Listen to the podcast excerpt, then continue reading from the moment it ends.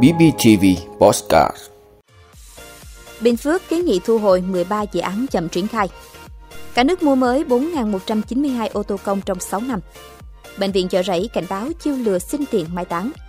Làm rõ trách nhiệm việc tiêm vaccine hết hạn cho trẻ tại Thanh Hóa. Hàn Quốc muốn cấp thị thực cho người giúp việc Đông Nam Á để tăng tỷ lệ sinh. Đó là những thông tin sẽ có trong 5 phút trưa nay ngày 12 tháng 5 của BBTV. Mời quý vị cùng theo dõi. Thưa quý vị, Ủy ban Nhân dân tỉnh Bình Phước vừa ban hành công văn số 1141 về việc thực hiện công khai 41 dự án công trình chậm hoặc không đưa đất vào sử dụng. Trong số đó có 13 dự án bị kiến nghị thu hồi, 27 công trình dự án kiến nghị cho gia hạn và một dự án kiến nghị phương án xử lý khác. Cụ thể, Ủy ban Nhân dân tỉnh Bình Phước thống nhất nội dung đề xuất của Sở Tài nguyên và Môi trường, công bố công khai các dự án đầu tư không đưa đất vào sử dụng trong thời hạn 12 tháng liên tục hoặc chậm tiến độ sử dụng đất 24 tháng so với tiến độ ghi trong dự án đầu tư, đã phát hiện qua công tác thanh tra kiểm tra trên trang thông tin điện tử của Ủy ban Nhân dân tỉnh, theo quy định tại khoản 3 điều 15, Nghị định số 43 ngày 15 tháng 5 năm 2014 của Chính phủ về quy định chi tiết thi hành một số điều của luật đất đai. Theo công văn tính đến ngày 30 tháng 9 năm 2022, trên địa bàn tỉnh Bình Phước có 41 dự án công trình không đưa vào sử dụng. Trong số 41 dự án công trình không đưa đất vào sử dụng và chậm tiến độ sử dụng đất, có 13 công trình dự án chậm hoặc không đưa đất vào sử dụng bị Ủy ban Nhân dân tỉnh Bình Phước kiến nghị thu hồi. 27 công trình dự án kiến nghị cho gia hạn và một dự án kiến nghị phương án xử lý khác. Một số dự án có diện tích lớn như dự án khu công nghiệp Tân Khai 2 tại xã Tân Khai, huyện Hớn Quảng với diện tích 156 ha, cụm công nghiệp và khu đô thị thương mại dịch vụ Mỹ Lệ tại xã Long Hưng, huyện Phú Riềng, diện tích hơn 45 ha. Trường Đại học Ái Châu tại phường Tân Phú, thành phố Đồng Xoài với diện tích đất trên hơn 30 ha. Nhà máy chế biến tinh bột sắn của chi nhánh công ty vật liệu và công nghệ tại xã Lộc Hòa, huyện Lộc Ninh với diện tích hơn 27 ha. Nhà máy chế biến gỗ của công ty cổ phần chế biến gỗ Thuận An tại xã Minh Hưng, huyện Chân Thành, diện tích gần 20 hecta. Dự án xây dựng nhà máy sản xuất thức ăn gia súc và trạm kinh doanh xăng dầu của công ty trách nhiệm hữu hạn một thành viên Việt Úc với diện tích hơn 10 hecta tại xã Minh Tâm, Hớn Quảng. Thưa quý vị, theo báo cáo của chính phủ về kết quả thực hành tiết kiệm chống lãng phí năm 2022, công tác quản lý mua sắm tài sản công tại các bộ ngành và địa phương năm 2022 tiếp tục chuyển biến, đảm bảo chặt chẽ tiết kiệm. Lũy kế từ năm 2016 đến ngày 31 tháng 12 năm 2022, cả nước đã mua mới 4.192 ô tô công, 183 phương tiện vận tải khác và 29.853 máy móc thiết bị. Cơ sở dữ liệu quốc gia về tài sản công tiếp tục được cập nhật vận hành có hiệu quả. Tổng nguyên giá tài sản công đã cập nhật là 1,7 triệu tỷ đồng. Cũng theo báo cáo, trong quản lý sử dụng trụ sở làm việc, nhà ở công vụ, Bộ Tài chính đã phê duyệt phương án sắp xếp lại xử lý nhà đất theo thẩm quyền đối với 30.708 cơ sở nhà đất của các bộ, cơ quan trung ương, doanh nghiệp nhà nước.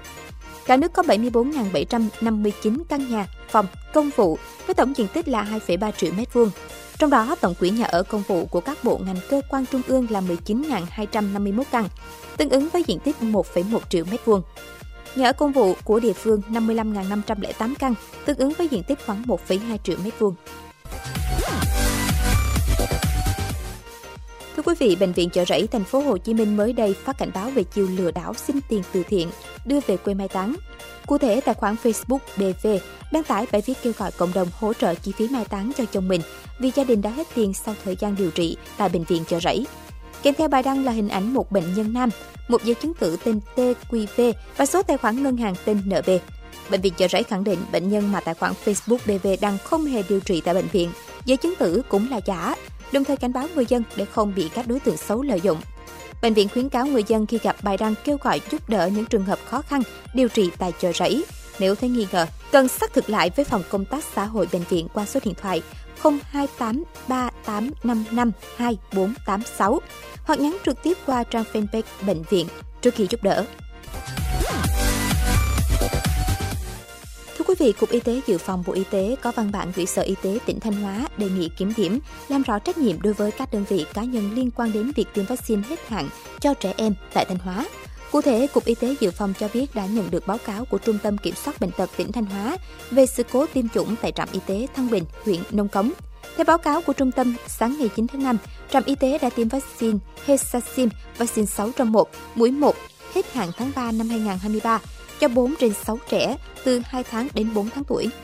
Cục Y tế Dự phòng đề nghị các đơn vị khẩn trương tổ chức điều tra, họp hội đồng tư vấn chuyên môn, đánh giá nguyên nhân tai biến nặng trong quá trình sử dụng vaccine, triển khai các hoạt động khắc phục sự cố, thực hiện kiểm điểm, làm rõ trách nhiệm đối với các đơn vị cá nhân vi phạm, dẫn đến tiêm vaccine hết hạn cho trẻ. Nghiêm túc chấn chỉnh việc thực hiện quy trình tiêm chủng tại địa phương, không để xảy ra các sai sót trong quá trình thực hiện tiêm chủng. Cục Y tế Dự phòng cũng đề nghị các đơn vị ra soát lại toàn bộ quy trình tiêm chủng để chấn chỉnh hoạt động tiêm chủng trên địa bàn. Tổ chức tập huấn lại cho cán bộ tham gia công tác tiêm chủng trên địa bàn trong trường hợp cần thiết để đảm bảo thực hành tiêm chủng an toàn theo quy định. Với Viện Vệ sinh Dịch tễ Trung ương, Cục Y tế Dự phòng đề nghị hỗ trợ hướng dẫn kỹ thuật cho địa phương trong việc điều tra, xác minh nguyên nhân sự cố sau tiêm chủng và đề xuất các hoạt động khắc phục sự cố trong thời gian tới.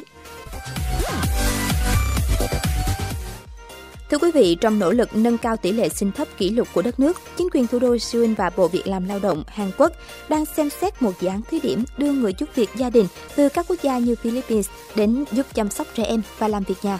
Tờ Straits Times ngày 11 tháng 5 dẫn lời một quan chức của Bộ Việc làm và Lao động Hàn Quốc nói, trong vòng nửa đầu năm nay, chúng tôi sẽ vạch ra các kế hoạch chi tiết về cách triển khai hệ thống người giúp việc nước ngoài, bao gồm thời điểm bắt đầu và bao nhiêu lao động.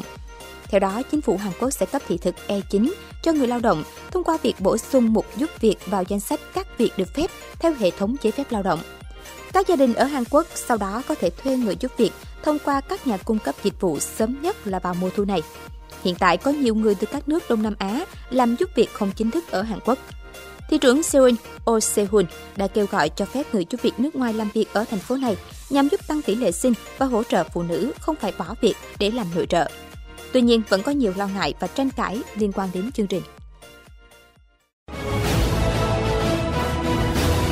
Cảm ơn quý vị đã luôn ủng hộ các chương trình của Đài Phát thanh truyền hình và báo Bình Phước. Nếu có nhu cầu đăng thông tin quảng cáo ra vặt, quý khách hàng vui lòng liên hệ phòng dịch vụ quảng cáo phát hành số điện thoại 02713 887065.